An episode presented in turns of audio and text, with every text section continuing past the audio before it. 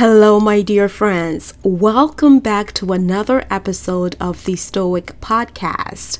How are you guys doing? It's been a while.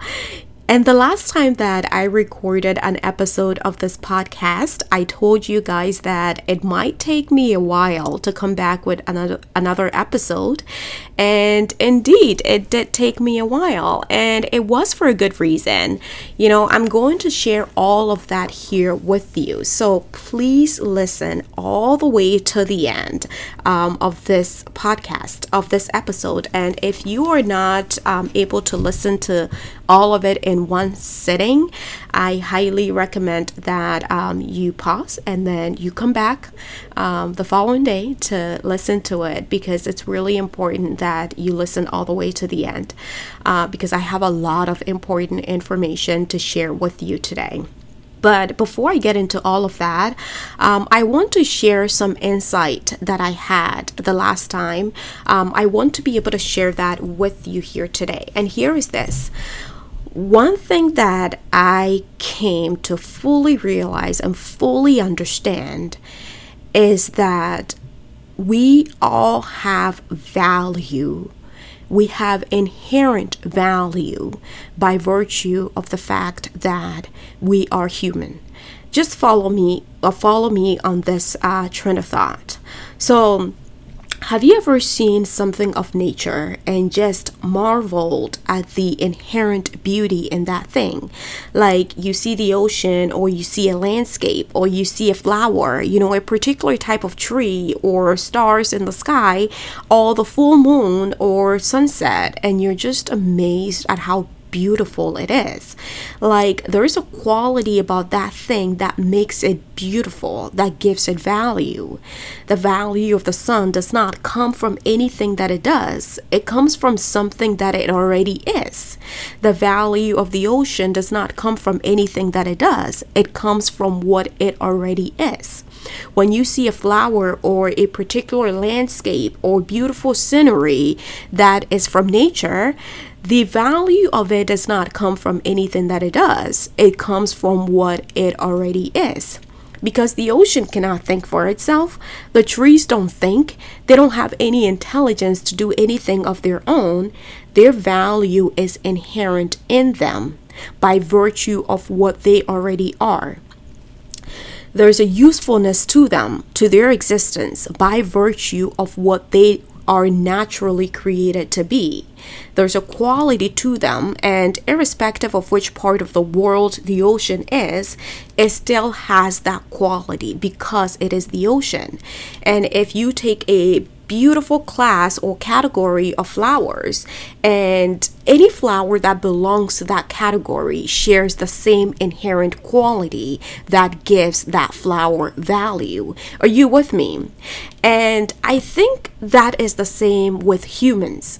By virtue of the fact that you are human, you have value. The structure or the living organism that is called human has its inherent value as well. It has its inherent quality to it.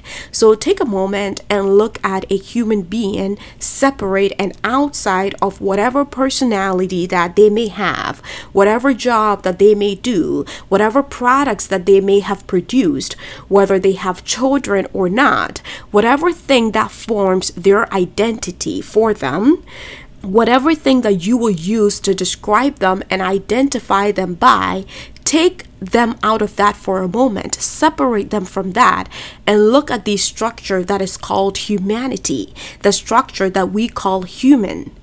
Just like you will look at the water body that we call the ocean. Look at the human structure just like that, outside of any identity, outside of any personality. And that structure inherently has value. There's a quality to it, and that quality does not come from what it produces or what it does. That quality is inherent within it by virtue of the fact that it is human. Are you following what I'm saying? The ocean has inherent value by the fact that it was created to be an ocean with all the characteristics that comes with it. It has value. It has beauty. It has power. This is the same for humans. With all the natural characteristics that we are created with, we also have that inherent value, and it does not come from anything that human does, by virtue of the fact that whatever the creator is that created us as humans, we have value by that virtue. There's a power to it. There's a beauty to it. There's value to it. There's something magnificent to it, something powerful to it. But what usually happens is that we attach our value with the things that we do, with the things that we have, or how we appear physically. But that is not where our true value is.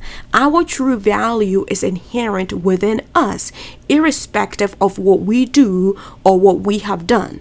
We have value, and we are all equally valuable by virtue of the fact that we share the same common characteristics. Are you with me? There was a time that I came to a place in my life where I felt my life had no value because of circumstances that I found myself in. Things had just gotten really bad for me. I had a very tough break and I lost all hope.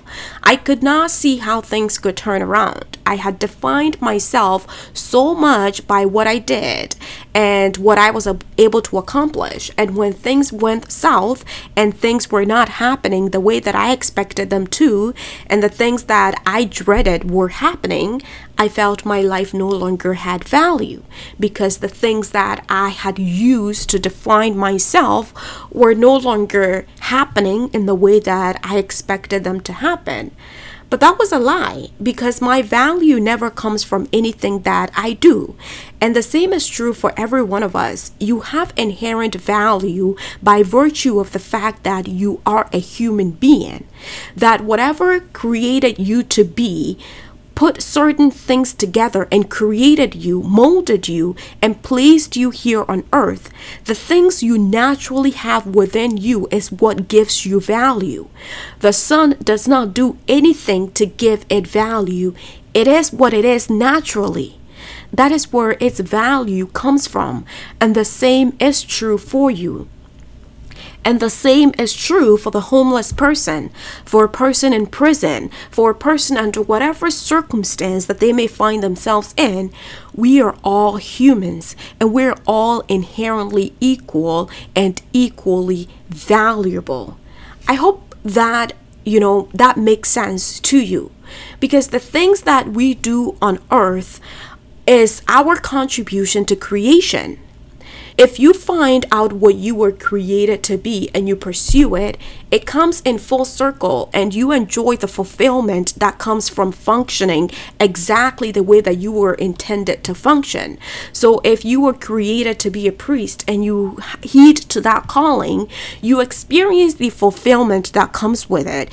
If you were created to be a doctor that heals those who are sick, you experience that happiness and fulfillment that comes with it if you heed to that calling. If you were created to be a mother or a parent, you experience the joy and fulfillment that comes from heeding to that particular task that you were brought on here to fulfill. You add to creation and you experience the joy of being just that. But the things that you do, the contribution that you make, is not what gives you value. You are inherently valuable by virtue of the fact that you are a human being. And I do believe the human structure is inherently very powerful. There's a particular power and magnificence to it that makes it different from all the other creatures that you know. And in religious traditions and spiritual teachings, we're taught that humans are created in the image of God. So the all-powerful intelligence that created all that is, we're made in its image, meaning we share the same common characteristics as the creator. So whatever the creator is, we are that too by virtue of the fact that we are humans. And I really do believe that we do have the godlike characteristics, and that is who we really are. That is where our value is from. We are no ordinary beings. We are extraordinary. And the homeless person, the person living in extreme poverty, the person in prison, the person that is stricken by all kinds of diseases has that inherent extraordinariness as well. And I share this to encourage anyone out there who may feel, you know, at any point in your life that you have no value or you're less valuable because of circumstances that you find yourself in. You know, I want to share this. I'm sharing this to remind you that you have inherent value. You have inherent capabilities. You have inherent abilities. There's a force that caused you to be, and that force has put in you characteristics that are similar to what that force is. And with those characteristics, you are powerful and you have the inherent ability to do and be all that it created you to be and enjoy the fulfillment that comes with that.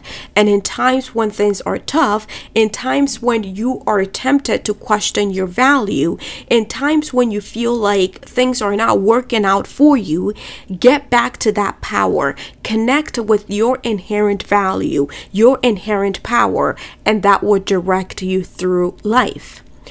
And I also share this with you today because this is how I feel about people who are in prison. It is so easy for all of us to devalue a person to the wrong things that they have done. It is easy for us to think of people in prison or people who are accused of wrongdoings as less valuable.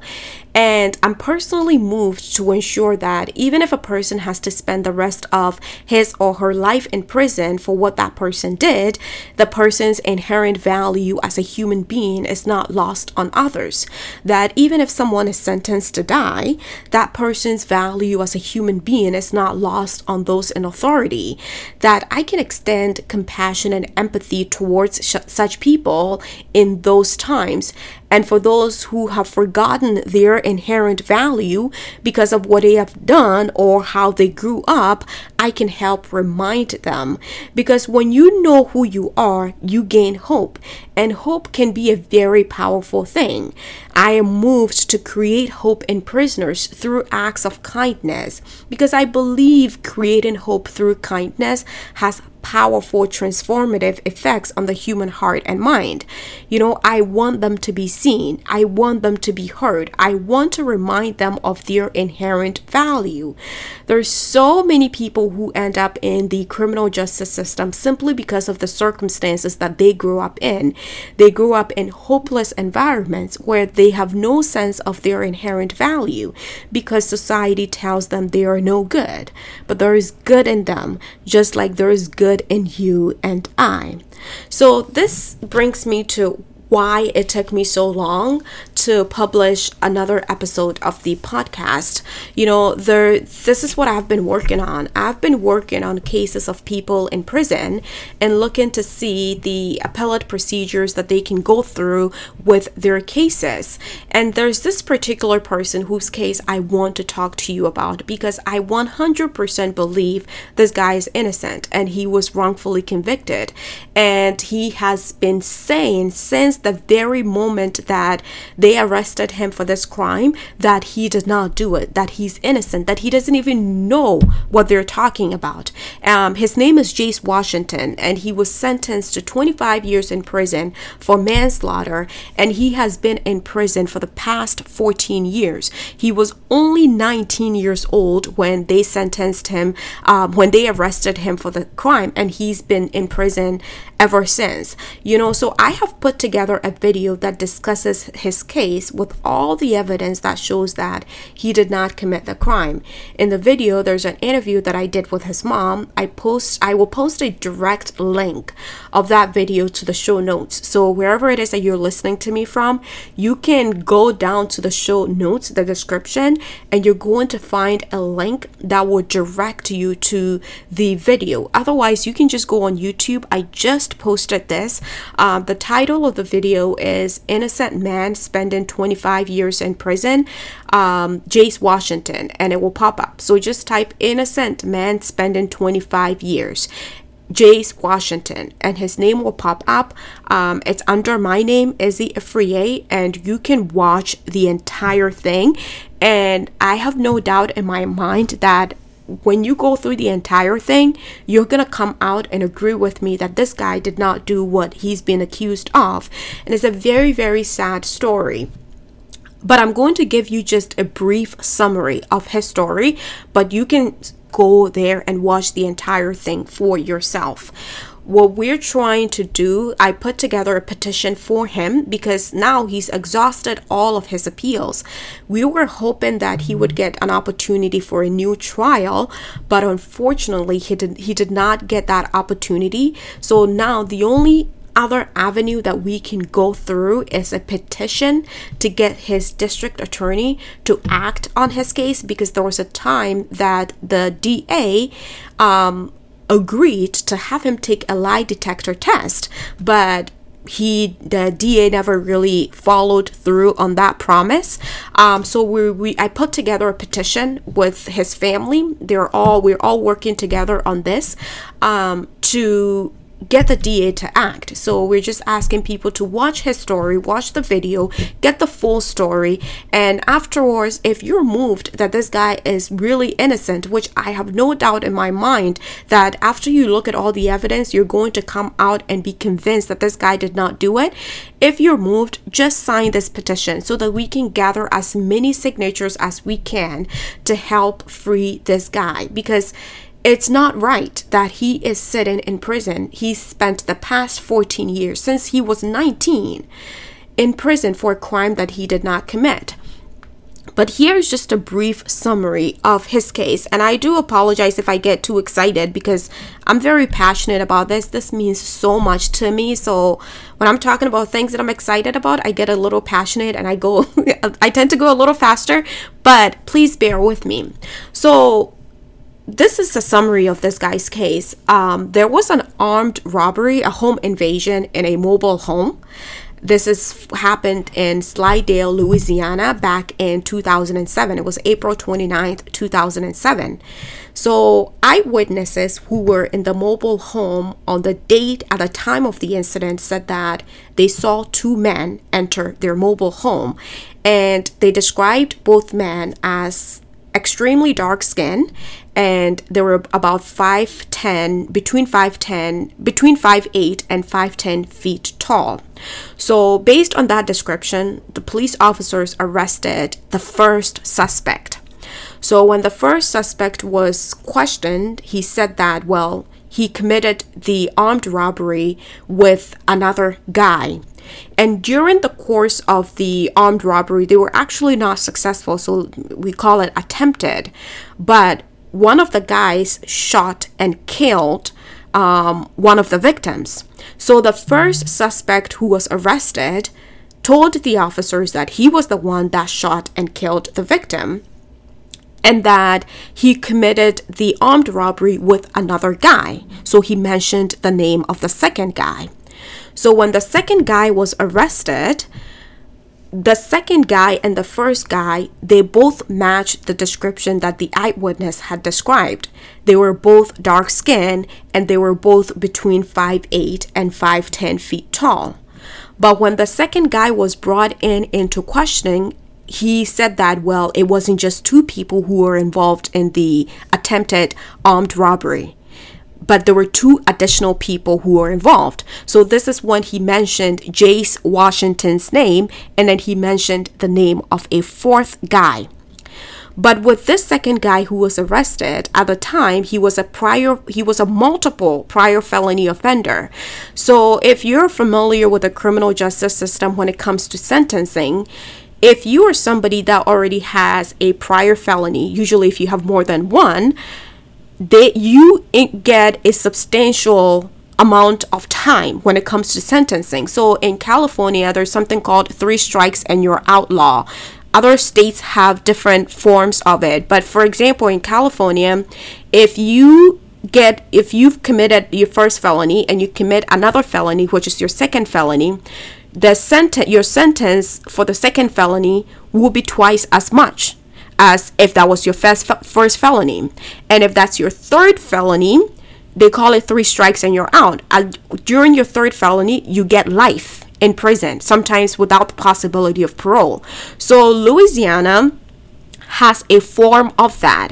And so the second guy, when he was arrested, that wasn't his first time. That wasn't even his 2nd felony. That was going to be his 3rd felony. So if he was found guilty on that and he went to prison, he was found guilty of that, he could be sentenced to life without parole.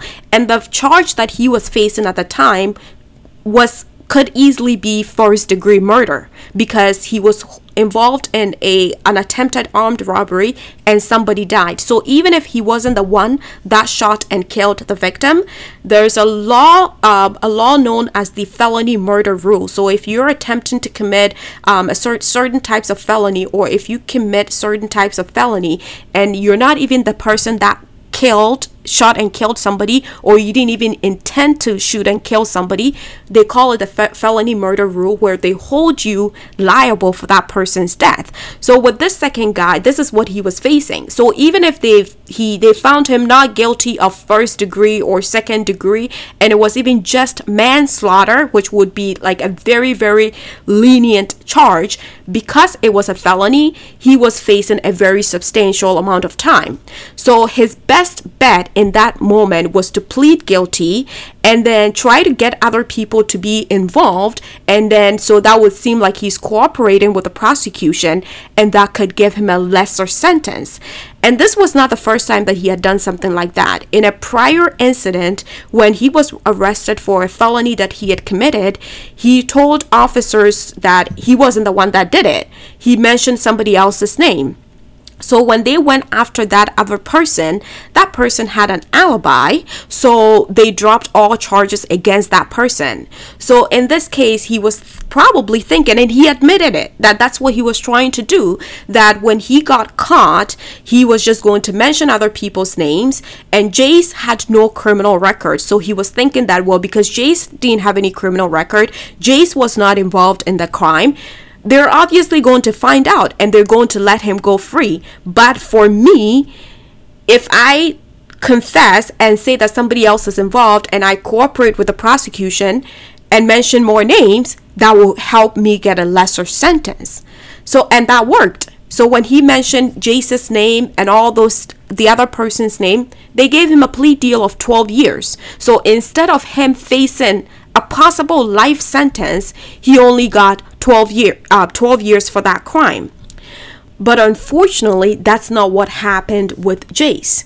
The prosecution went full on to try to convict Jace for the crime. So even when they gathered evidence and it became obvious that this second guy was lying about Jace's involvement in the crime, or the other 4th guy's involvement in the crime, the prosecution allowed this second guy to change his story over and over and over again, until it got to a point where he could successfully implicate Jace in the crime. And what the prosecution also kept doing, which is what they do, they kept going to Jace, trying to offer him a plea deal, to tell him that he should testify against the 4th guy, and if he did, they will give him a substantially less sentence. And then he said no, he didn't do it, he wasn't there, he's not going to plead to something that he didn't do, which a lot of times for defendants who are represented by a public defender, that is what usually happens. They intimidate them to try to get them to plead guilty, because they're not interested in investigating to find out actually what happened. A lot of these prosecutorial office are just looking to convict somebody for the crime, and they already think that you did it based on the profile that you have. And so that's what they kept telling him, and he just kept saying he's not going to plead guilty. So they started off with 1st degree. That's when they first charged him with 1st degree, and he said, I don't know what you guys are talking about because I wasn't there. And then they amended it to 2nd degree. So he went to trial on a second degree and a manslaughter charge. So usually when they charge you with first degree, they will include a lesser included offense of second degree, or if they charge you with second degree, they will include a lesser offense of manslaughter. So if they don't get you for the second, they can get you for the manslaughter. And so that's what they did with Jace's case. So he went to trial on second degree and manslaughter, and then they ended up, he was not guilty. They didn't find him guilty on the second degree, but then they found him guilty on the manslaughter charge. And it was a non-unanimous jury conviction, so meaning that all the 12 jurors did not agree that he was guilty. So it was non-unanimous. And in almost all states at the time, with the exception of Oregon and Louisiana, that would have been a mistrial, because when somebody is charged with a serious crime, it requires a unanimous verdict. So it means that all the jurors have to agree that this person is guilty before it would be a guilty charge. But at the time, Louisiana allowed for non-unanimous jury convictions. And so they convicted him of the manslaughter and they sentenced him to 25 years in prison. He had no criminal record at the time, and they sentenced him to 25 years in prison. So in 2020, the U.S. Supreme Court ruled that when a person is charged with a serious crime like manslaughter, first degree, second degree murder, you can no longer convict them based on a non-unanimous jury. When it comes to non-unanimous jury convictions, there's a little bit of a racist history to it, because before, black people were not allowed on a jury. So you'd have a situation where the black defendant will go to trial and it would be an all-white jury and they will convict him. And so it got to a point where the law became that you cannot exclude a person in a jury, you cannot exclude a person as a member of a jury because of the color of that person's skin. So a way around that was to allow for non-unanimous jury conviction. So that way we would allow the black people on the jury, but their votes would not count because the white majority, that was the expectation that the white majority would vote to convict. So that's a brief history of non-unanimous jury verdicts. But last year, the U.S. Supreme Court, all other states had abandoned that. Just to make it clear, all other states had abandoned that with the exception of Louisiana and Oregon.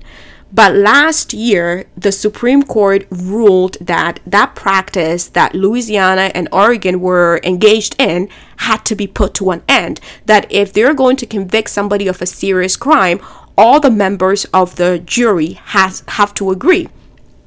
So when that ruling came out, Louisiana still said that, okay, well, going forward, we have no choice. We have to abide by this ruling. But when it comes to going back to look at cases of people who were convicted by non-unanimous jury, we're not going to do that, meaning they're not going to apply the law retroactively. They're not going to give those people an opportunity for a new trial. So this year, there was another case that made it to the U.S. Supreme Court that the question was whether Louisiana was required to apply the 2020 ruling retroactively. And so at that time, we were waiting that if Louisiana was required to apply it retroactively, then it meant that Jace was going to get an opportunity for a new trial because his verdict was non-unanimous.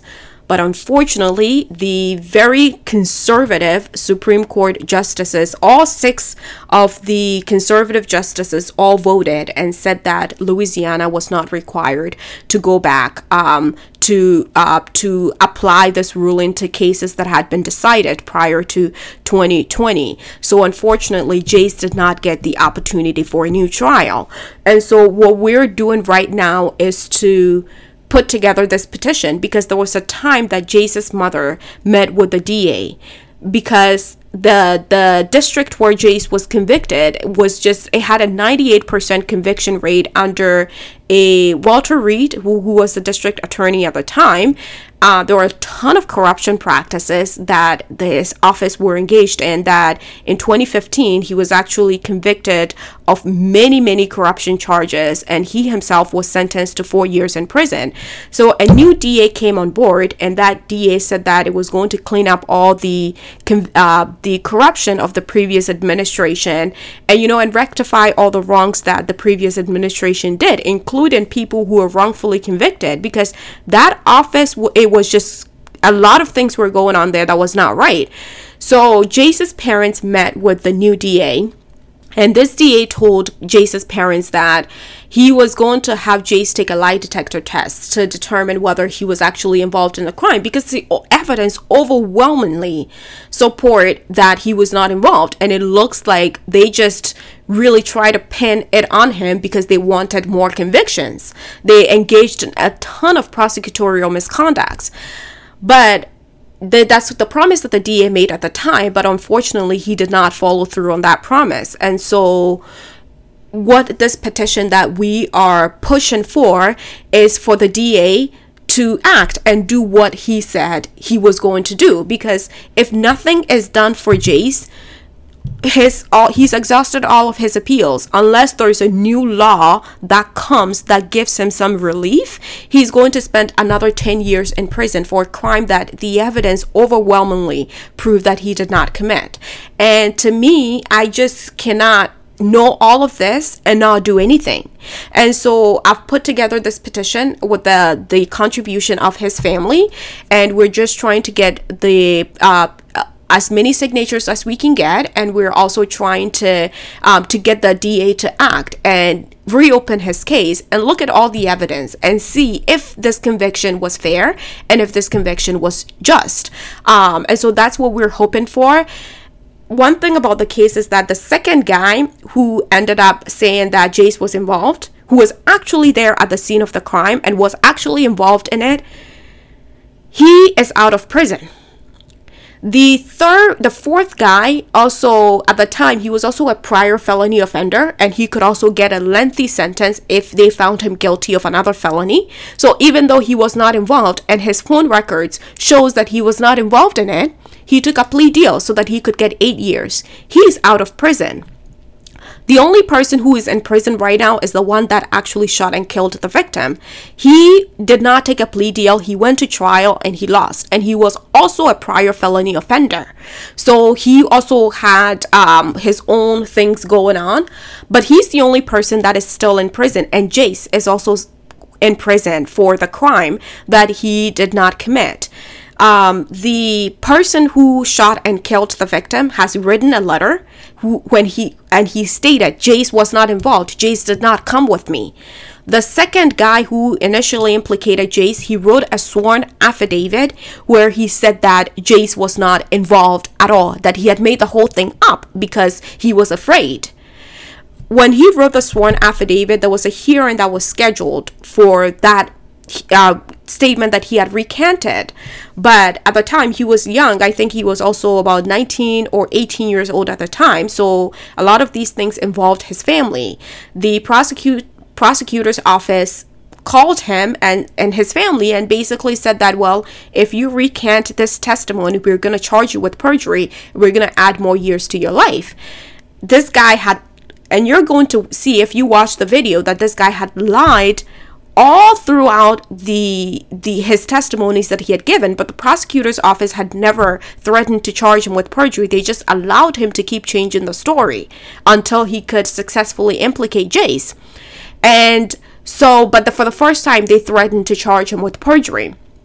And so he went ahead, and during the hearing, he said that Jace had threatened him to write that sworn affidavit. But he literally wrote that affidavit saying that he had lied. The fourth guy also wrote an affidavit where he said that was also, he had lied about Jace's involvement, that Jace was not involved, he wasn't there either. But again, he was also threatened with perjury. So they ended up saying that Jace had threatened them to recant their testimony. And so every appeal that Jace has done on his case it has been denied. And I don't want to get into all the details of why it was denied, but it doesn't mean that it's because he's guilty. But I've been going on for a while, and I don't want to bore you guys with all those legalities of it.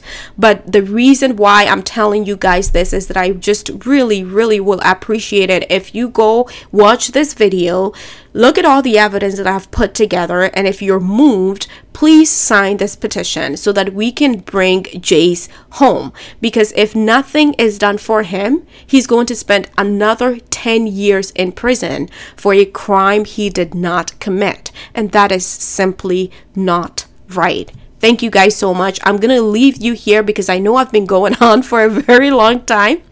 What I'm going to do is this week or maybe next week, I'm going to publish the full interview that I had with Jace's mother on this podcast. I'm going to share the interview that I did with his brother here on this podcast too. And then for the benefit of those people who don't watch the video, I will also post the audio version of the video here so that you can all listen. We just really need the signatures to help bring Jace home. Thank you so much, you guys, for listening. I love you so much, and I appreciate you. I love you. Bye-bye.